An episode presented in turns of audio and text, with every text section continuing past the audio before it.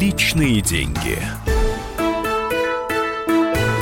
Здравствуйте, уважаемые радиослушатели. С вами, как всегда, Александр Бузгалин, директор Института социоэкономики Московского финансово-юридического университета, аббревиатура МФЮА, ну и еще профессор, доктор экономических наук и прочее, прочее, что не так важно для радио, но ко мне иногда пристают и говорят, что же вы профессор, вот поэтому я не отрекаюсь от этого звания.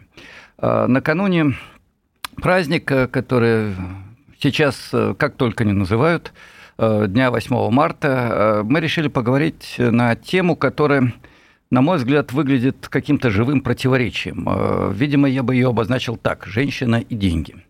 Хочется сразу добавить две вещи несовместные, но мы еще на эту тему поговорим. И прежде всего для вас, уважаемые радиослушатели, причем как мужского, так и женского пола, я хотел бы напомнить, что восьмое марта, вообще говоря, это не столько праздник тюльпанов, нарциссов, мимоз и так далее, сколько праздник международной солидарности трудящихся женщин, что отнюдь не отменяет цветов и поклонения прекрасным дамам, но имеет очень серьезные и глубокие корни.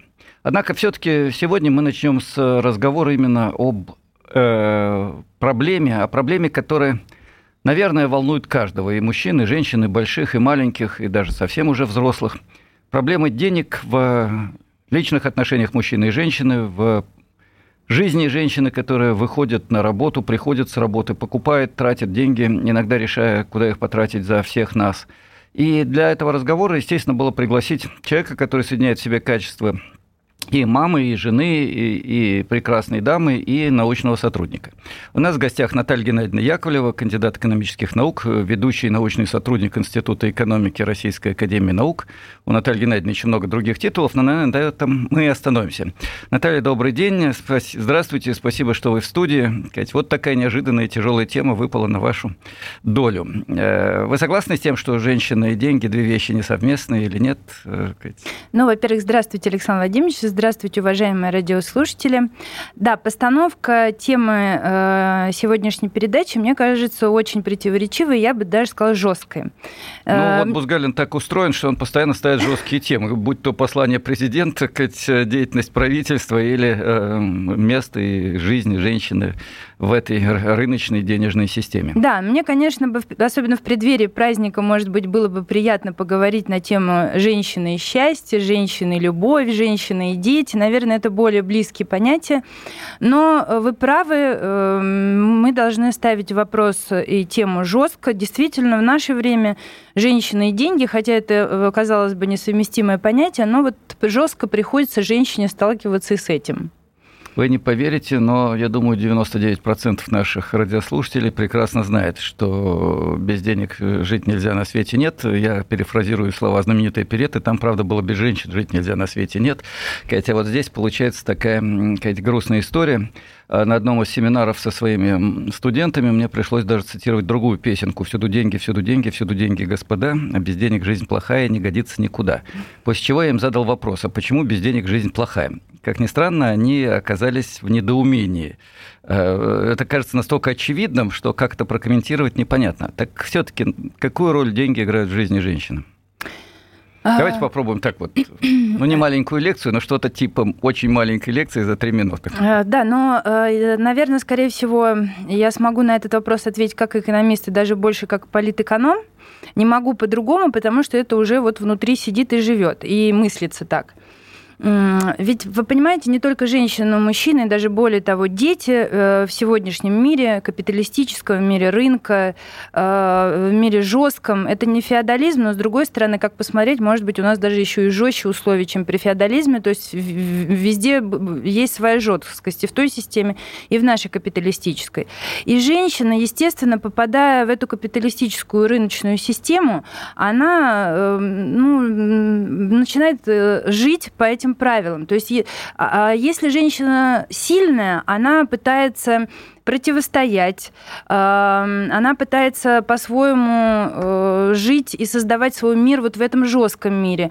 Но, к сожалению, наверное, не все женщины могут противостоять вот современной экономической, жесткой капиталистической системе. Вы знаете, я еще зарезервирую вопрос о том, что значит противостоять и почему система жесткая, но, скорее всего, мы это отложим на вторую часть эфира. А сейчас давайте попробуем продолжить ну, своего рода классификацию. Вы, извините, уважаемые радиослушатели, но у нас сегодня ученый разговор, ведущий научный сотрудник с одной стороны, профессор с другой стороны. Вот такой неожиданно академический предпраздничный диалог. Итак, один вариант – это как-то постараться противостоять жесткости рыночной капиталистической денежной системе. Системы, да? Один вариант для женщины, а другой? Другой вариант, но другой вариант, как большинство женщин, женщина включается в это и начинает жить по законам рынка, по законам сегодняшней коммерциализации, финансализации всех сфер.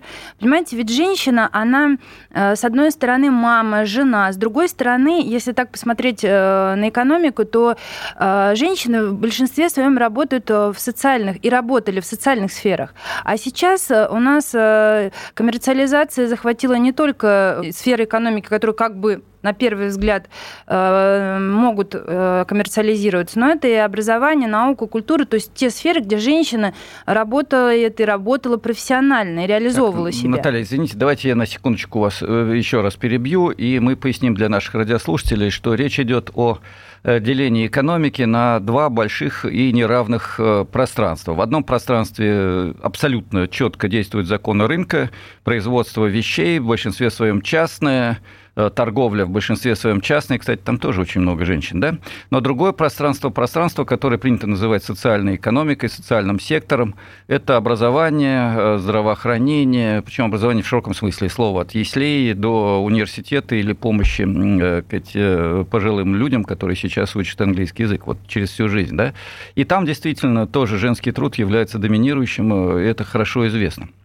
Вот, может быть, тогда два слова. Попадает женщина в торговлю, с одной стороны, или в школу, с другой стороны, наиболее типичные женские специальности. Ну и что? восемь часов поработала, а дальше живи по своим законам любви, дружбы, нежности, внимания. Рынок-то при чем? Дело в том, что рынок, он ведь влияет на всех, и на мужскую половину, на детей, то есть все живут в этом мире, отчужденном, жестком мире, и поэтому женщина, она, с одной стороны, если в профессиональном плане, в своих сферах, где она прикладывается как профессионал, они коммерциализируются, то есть там достаточно жесткие условия. Если мы, я просто сейчас нет времени там углубляться, ведь и проблемы в образовании, и в здравоохранении, бюрократизация, жесткий контроль. То есть, понимаете, вот женщина находится в этих условиях. Казалось бы, в профессиональном плане должно быть творчество, творческий посыл в труде, вот в этих сферах. Но, однако, нет. Возвращаясь домой, э, но ведь вы понимаете, мир такой, что муж, мужская половина человечества обязана зарабатывать деньги, поэтому, естественно, тут определенный тоже напор и определенные мысли, определенное мировоззрение. С другой стороны, дети, которые э, входят, э, сейчас тоже включаются в этот мир гонки, конкуренции, э, и женщина оказывается закольцована. То есть, по сути дела, женщина – это единственный человек, который может весь мир вырвать из этого. То есть, как я... Из этого, из зависимости от рынка, конкуренции. Да, и... из отчужденного. Вот я хотела сказать, готовясь к этой передаче мысленно, что есть такое крылатое выражение «красота спасет мир». А я хочу сказать, что красота и мудрость женщины может спасти мир. Потому что женщина, если будет сильной, она может хотя бы минимально противостоять этому. Она может противостоять минимально в семье. И, например, отгородить своих домашних, свой мир, например, от тех же сумасшедших ток-шоу, которые у нас идут на телевидении, а привлечь к литературе, к хорошим фильмам. Все это возможно сейчас. Можно женщине повернуть также, например, мир от шопинга и товарного фетишизма, который может захватить семью. Так, в вот другую на секунду сторону. Анонс. Через несколько минут во второй части мы обязательно поговорим про шопинг и товарный фетишизм. Да? Но сейчас вот вот повернуть от. То есть это миссия женщины. Обычно считается, что наоборот, женщина в первую очередь всех тащит в магазин покупать, покупать и тратить, тратить деньги. Вообще давай больше денег. Это вроде бы как раз от женщины идет. Вы ну, считаете во... наоборот? Нет, вообще, ну та- так, это так обычно происходит. Но я считаю, что женщина, она, ее миссия вот вы, выдернуть мир из этого состояния. Угу. И только женщина, которая преподает, которая творит в каких-то сферах других, женщина, которая приходит домой, в ее силах, своей мудростью и красотой повернуть этот мир. Ну, это, может, не революционное, но представьте, если каждая женщина по маленькому зернышку где-то в семье, в профессии будет это делать. Ну вот видите, какая совершенно неожиданная и, на мой взгляд, красивая постановка вопроса. Единственное, я хочу добавить, что красота и мудрость – это свойство любого человека, если он умеет себя э, так позиционировать в мире. Это очень непросто, это сложно, иногда больно. Но, наверное, в этом и состоит историческая миссия – быть человеком. У нас сегодня немножко высокопарный стиль получился, но, я думаю, в преддверии праздника, да еще который называют женским днем, это особенно важно. Я обещаю, что во второй части эфира мы обязательно поговорим про шопоголизм и про товарный фетишизм, а в конце обязательно поговорим о том, что же себя все-таки представляет вот эта международная солидарность трудящихся женщин, откуда пошел этот праздник, а сейчас, к сожалению, перерыв. Напомню, с вами в эфире Наталья Яковлева, ведущий научный сотрудник Института экономики Российской академии наук, я Александр Бузгалин, директор Института социоэкономики Московского финансово-юридического университета. До встречи через несколько минут в эфире. Личные деньги. The time for empty talk is over. We will make America great again. Это все мы слышали. А что на самом деле происходит в США? Реальные новости, курьезы и события, которые нигде, кроме Штатов, случиться не могут. Как они там за океаном вообще живут? Разбираемся в программе «Не валяй дурака, Америка» с Марией Берг и Александром Малькевичем. Слушайте и звоните по понедельникам с двенадцати часов по московскому времени.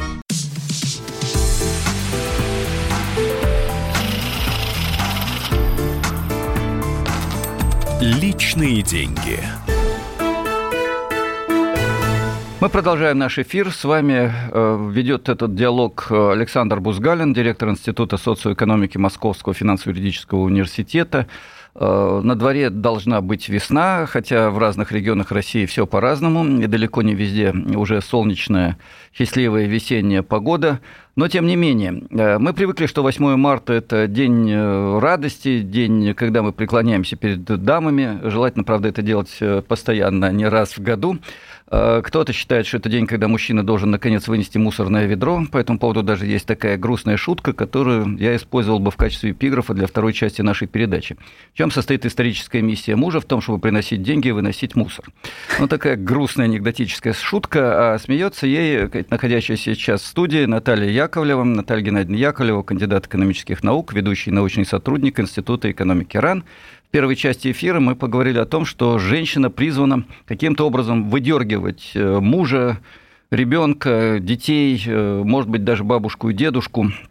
Ну, или, во всяком случае, бабушку вместе, дедушку вместе с бабушкой, да, хотели вместе с дочкой, бабушкой выдергивать сына, мужа и дедушку из мира, где деньги, отчуждение, конкуренция, капитал и ничего другого.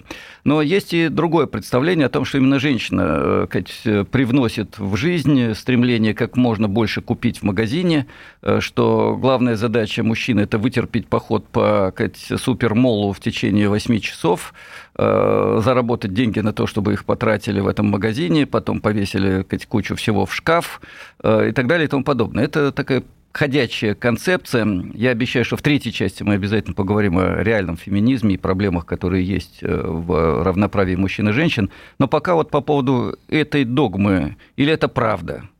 Если правда, то почему? Если догма, то почему? Наталья Яковлева. Здравствуйте. Вы знаете, я считаю, что да, не будем скрывать, хотя я женщина, может быть, мне это больно говорить, но некоторая часть красивая, добрая, ласковая часть человечества действительно превратилась э, в шопоголиков, людей, которым интересно проводить время не в музеях за интересной книжкой, за разговором э, с любимыми близкими людьми, а в магазинах, гоняясь за симулятивными брендами. Э, казалось бы, наверное, это все тоже противоречиво, но да, женщина включилась в это, и особенно молодые девушки. На каком-то этапе, наверное, все-таки приходит осознание, и женщина переключается. Но вот есть такая часть женщин, которая подвержена, я бы сказала, этой болезни. Это действительно болезнь. Поэтому я хочу призвать эту часть, прекрасную часть человечества. Если ваш ребенок, неважно какого возраста, дергает маму и говорит: «Мамочка, если бы не твой шопинг, то мы бы столько интересно с тобой сделали», значит, надо остановиться, нужно подумать, как ты живешь, что ты делаешь, нужно внимательно посмотреть на своих близких, на свои профессиональные способности, на то, к чему ты можешь быть приложена, а не только вот на влияние товарного фетишизма и шопоголизма. Вот давайте мы потом все-таки поясним, что такое товарный фетишизм, вот что такое шопоголизм, всем почти понятно.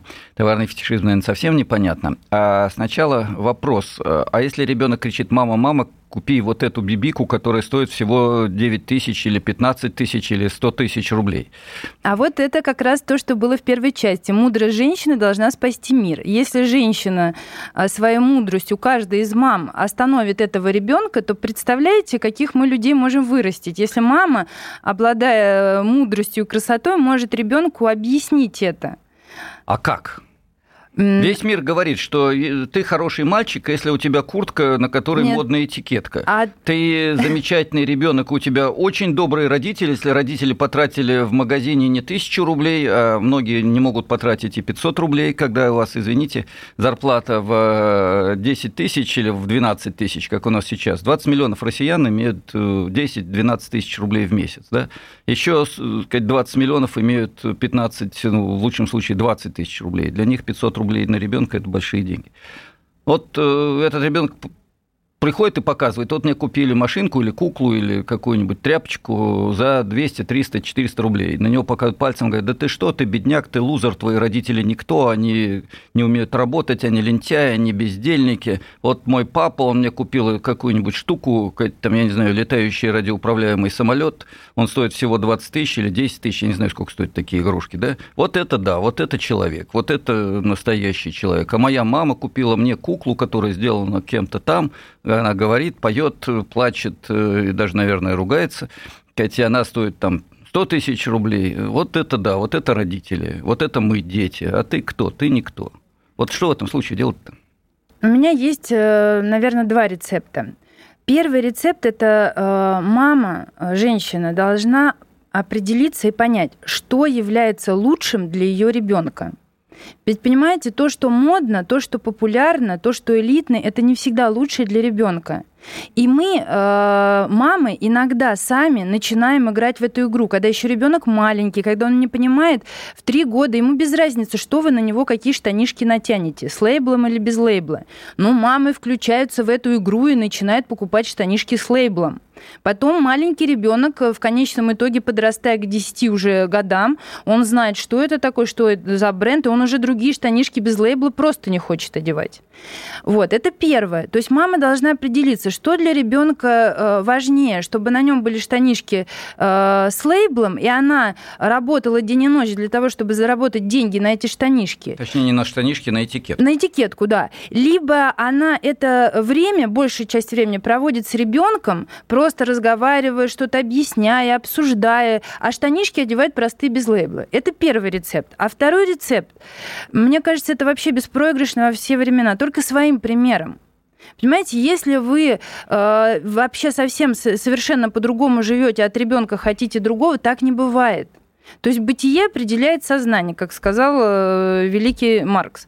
То есть по-другому быть Слушайте, не может. Это потрясающе. Я не думал, что мы начнем цитировать Маркса в передаче, посвященной детям, женщинам и так далее. Но а вот, видимо, это да, абсолютно это важно. Да, это важно, да. Извините, я вас перебил. Итак, мы остановились на том, что бытие определяет сознание, бытие мамы определяет бытие ребенка, так? Конечно. Если мама, не отрываясь от телевизора, что бы она ни делала, она смотрит ток-шоу, которое никак не положительно не влияет ни на нее, ни на домашних, а на ребенка говорит, ты прочел там книгу шестьдесят страниц, которую тебя там в школе требуют. Или, понимаете, это бытие. То есть ребенок смотрит на маму, ага, если мама там пол э, суток, которая она находится в доме, она смотрит только в... Наташа, давайте мы оставим в стороне да. вот э, средства массовой информации. А, нет, Этика я, передач я... предполагает, что мы друг друга не критикуем, да? Поэтому, пожалуйста, мы возвращаемся. Это очень вредно, понимаете? Теме. Итак, значит, вы сейчас сказали страшные слова. Видимо, если следовать дальше вашей логике, то выяснится, чтобы ребенок не гонялся за супердорогими этикетками, необходимо, чтобы и женщина, и его мама не гонялась за этими да, этикетками. Да, чтобы не только мама, но и папа. Давайте все-таки говорить о семье, потому что женщина, она мама, жена, она хранительница очага. И вот очага не в смысле все-таки материального, а больше женщина должна именно вот это бытие, вот, это, вот этот мир, который невидимый в семье, она должна его создавать своей мудростью, своей красотой.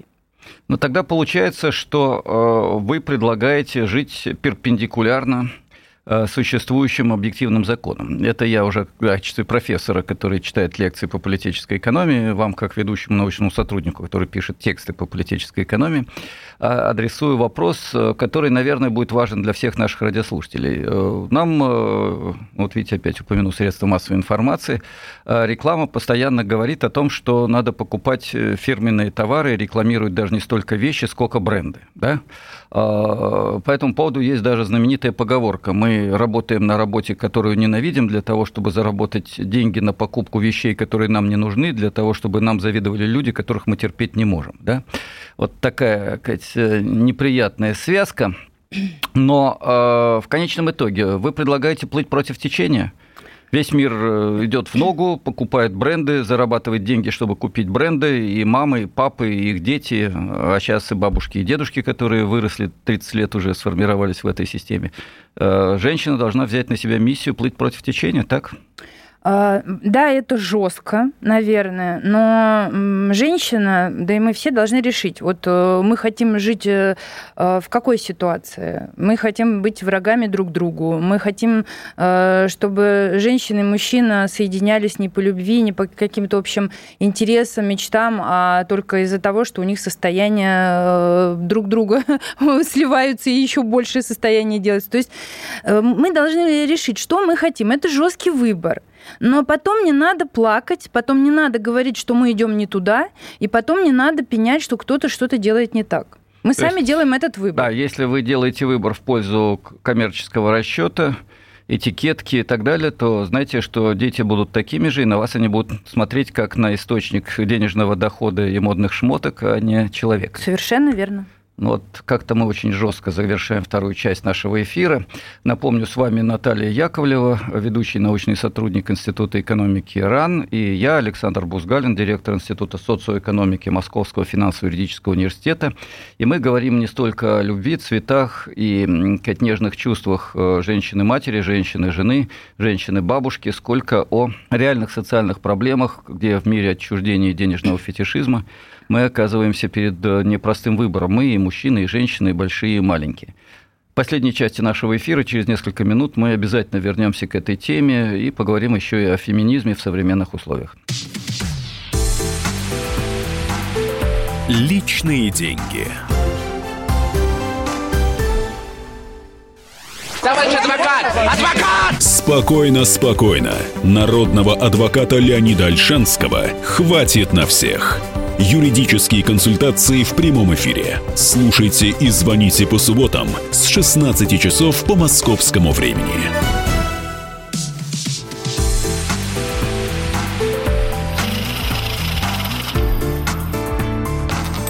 Личные деньги. Мы продолжаем нашу передачу. С вами Александр Бузгалин, директор Института социоэкономики Московского финансово-юридического университета, и Наталья Яковлева, кандидат экономических наук, ведущий научный сотрудник Института экономики Российской академии наук. Еще раз здравствуйте. Здравствуйте. Я благодарен Наталье Геннадьевне за то, что она пришла в студию и предложила очень жесткую, но обоснованную, на мой взгляд, доказанную даже и теоретически, и практически повестку дня. Извините за такую, опять-таки, жесткую постановку. Либо мы подчиняемся денежному товарному фетишизму, и тогда женщина превращается в товар, и женщина требует отношения к ней как к дорогому товару со стороны всех окружающих. Я напомню, это цитата из Островского, драматурга девятнадцатого века, пьеса «Бесприданница». Ну, ее часто знают по фильму Никиты Михалкова, но я бы советовал посмотреть именно пьесу. Там есть замечательная фраза, когда главная героиня говорит: «Да, я поняла, я товар, но теперь я хочу быть дорогим товаром, и покупайте меня за большие деньги». Вот это вопрос, который, наверное, адресовать надо всем, и мужчинам, и женщинам, но сегодня мы говорим о женской доле, ее, о роли женщины, и вопрос в данном случае, насколько женщина хочет быть товаром. Товаром, который продается, покупается э, задорого или задешево, это второй вопрос. И насколько она хочет, чтобы ее дети, ее муж, ее мама, ее папа, бабушки и дедушки в семье тоже были таким же товаром, чтобы на родителей мы смотрели как на источник наследства, на детей как инвестиционный проект в будущее, что лучше положить деньги в пенсионный фонд или вырастить ребенка, который тебя будет содержать. Уважаемые радиослушатели, я говорю чудовищные вещи, но я в данном случае говорю не от своего имени, а от имени теоретиков человеческого капитала. Это Беккер, нобелевский лауреат.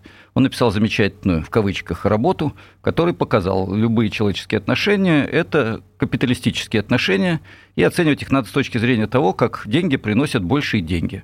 Хотите ограбить банк, оцените риск попасть в тюрьму и потери, которые вы понесете, сидя в тюрьме. С одной стороны, возможность получить деньги из банка, с другой стороны, сравните с риском вложить деньги в инвестиционный фонд, и получите результат, грабить банк или нет. Посчитайте, насколько выгодно ухаживать за родителями, как быстро они помрут и какое наследство оставят. Сравните с вложениями в, я не знаю, инвестиционный фонд, да? Получите результат. То же самое касается детей. Это выглядит аморальным, циничным, жестоким, а не просто жестким, но это неоклассическая экономическая теория, которую, я считаю, отражающей самые подлые, превратные формы нашей жизни, но, тем не менее, отражающие эти формы. А содержание другое, об этом содержании мы говорили. Вот поэтому, Наталья, давайте мы, наверное, вернемся к вопросу все-таки несколько неожиданному. Для того, чтобы противостоять вот такому пониманию отношений с ребенком, с мужчиной, с старшим и молодым поколением, насколько можно и должно включаться в какую-то другую жизнь, деятельность? Ну как, просто вот из... послушают десять минут передачу и станут другими, да, наши дамы? Или прочтут хорошую книжку и станут другими? Или что-то другое надо? Хороший вопрос. Не так давно у меня брали интервью и сказали: Наталья Геннадьевна, какое у вас кредо? Я, вы знаете, ну как-то сразу приходят какие-то стандартные определения, но я сказала: мера во всем. Знать меру во всем. И журналист удивился, говорит: надо же, обычно женщины там говорят доброта, еще какие-то человеческие качества. Вот если говорить о женщине, она должна быть гармонична. Если она будет гармонична, то вокруг нее, где бы она ни была, трудилась в семье и так далее, будет тоже гармония вокруг. То есть она постарается тоже... Так вот вопрос, как гармон... быть гармоничной в дисгармоничном мире? А, а стараться. Вот э, стараться. Вот посмотрите, знать меру во всем. Женщина, она должна быть полноценной личностью, она должна трудиться, это обязательно. Вот самое главное, любой человек, он должен трудиться. И в старом возрасте? И в старом возрасте тоже. Пока не умер? По мере... Да, пока не умер. По мере сил любой человек. Вот уже с малого надо привлекать детей к труду, потому что без труда человек перестает быть человеком, и женщина перестает быть женщиной. Она должна трудиться обязательно, тогда она будет интересна всем, и э, своим коллегам, и своим друзьям, и мужу, и детям. Когда женщина перестает трудиться, э, это можно сказать, что она угасает и как человек, и как женщина. Она не будет интересна, она будет от этого потом страдать. Это очень важно. Многие женщины, когда особенно э, муж обеспечивают, они перестают трудиться. На... И надо трудиться, если есть такая возможность, не ради денег, а счастье, когда ты трудишься, занимаясь любимым делом. Ты занимаешься, ты творишь не из-за того, что из-за необходимости, а ты творишь свободно и занимаешься тем, чем хочешь. Но обязательно трудиться. Таля, мы живем еще не при коммунизме. А, да, есть... пятнадцать, наверное, максимум двадцать процентов женщин нашей страны, кто имеет возможность выбора, сидеть на шее у мужа, работать, зарабатывая большие деньги, чтобы в семье было не две машины среднего класса, а две машины, я не знаю, какого там, следующего бизнес-класса, да, и не квартира, а особняк, или заниматься прекрасным творческим делом, получая мизерную зарплату. Но таких пятнадцать-двадцать процентов. А половина получает двадцать-тридцать тысяч рублей в месяц, работает в магазине уборщицей, собирает компьютеры, гробя свое здоровье, или там строчит джинсы, которые потом получат этикетку какой-нибудь Вранглер, Шманглер или еще какую-нибудь, будут продаваться за большие деньги, она получает свои несколько долларов в час. Вот им-то как быть? Я бы сказал, нам, бы, нам как быть, потому что, извините, ведущий научный сотрудник в Академии наук тоже получает небольшие деньги, да, если я не ошибаюсь? Да. Вот примерно мы те самые... самые... Мы не самые богатые люди, наверное, даже кассиры в супермаркетах зарабатывают больше, чем ведущий научный сотрудник Российской Академии наук. Я немножко не договорила, это, наверное, вот как раз ну, даст, извините, ответ, перебил, да. Да, даст ответ на вот ваш этот вопрос. Гармония, она заключается в том, что женщина, она должна и трудиться, она должна и находить время саморазвиваться. Почему мера? Потому что у нас сейчас болезнь, безмерие. Мы даже, когда надрываемся, зарабатываем на кусок хлеба, мы просто начинаем тратить не на то, что нужно. Просто надо вот, ну, как бы эм, свои, соизмерять свои возможности и э, с тем, что мы хотели иметь. То есть иногда мы живем иллюзиями и стремимся к тому, э, что, в принципе, недостижимо, да и не нужно, даже если ты зарабатываешь двадцать-тридцать тысяч. Понимаете, мы включаемся в эту игру и начинаем изо всех сил тянуться, тянуться, тянуться. Просто надо э, понять, что э, важнее. То есть, ну, я не говорю о тех, кто на грани выживания. Я знаю, что многие люди на грани выживания. Это сложно, это больно. Но я даже, честно, я не знаю. Для тех людей, кто на грани выживания, ну, наверное, работать и думать все-таки о себе и заниматься хотя бы чуть-чуть собой, внутренним миром. А вы знаете, я предложу решение очень в бузгалинском стиле. Те, кто слушает наши передачи, ну, передачи «Личные деньги» с Бузгалином, постоянно знают, что я не раз и не два говорил, что выход в совместной солидарной борьбе за изменение условий общественной жизни. И проблема здесь не только в этическом императиве, давайте будем лучше сами в себе, но и в том, что можно включаться в создание профсоюзов, хотя и это сложно. Ну, кстати, в большинстве случаев активистами реальных профсоюзов становятся женщины тридцать-сорок-пятьдесят лет, вот в таком самом активном возрасте, когда уже ребенок чуть-чуть подрос, а не мужчины. Да? Можно включаться в движение образования для всех, кстати, где вы координатор, нет, Конгресс работников образования, науки и культуры, да? Для того, чтобы хоть немножко пытаться изменить ситуацию в сфере образования, где огромное количество женщин занято. Можно создавать женские организации. Это огромной сложности и важности проблема.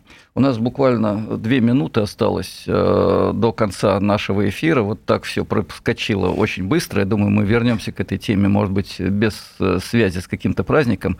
тридцать секунд, вывод.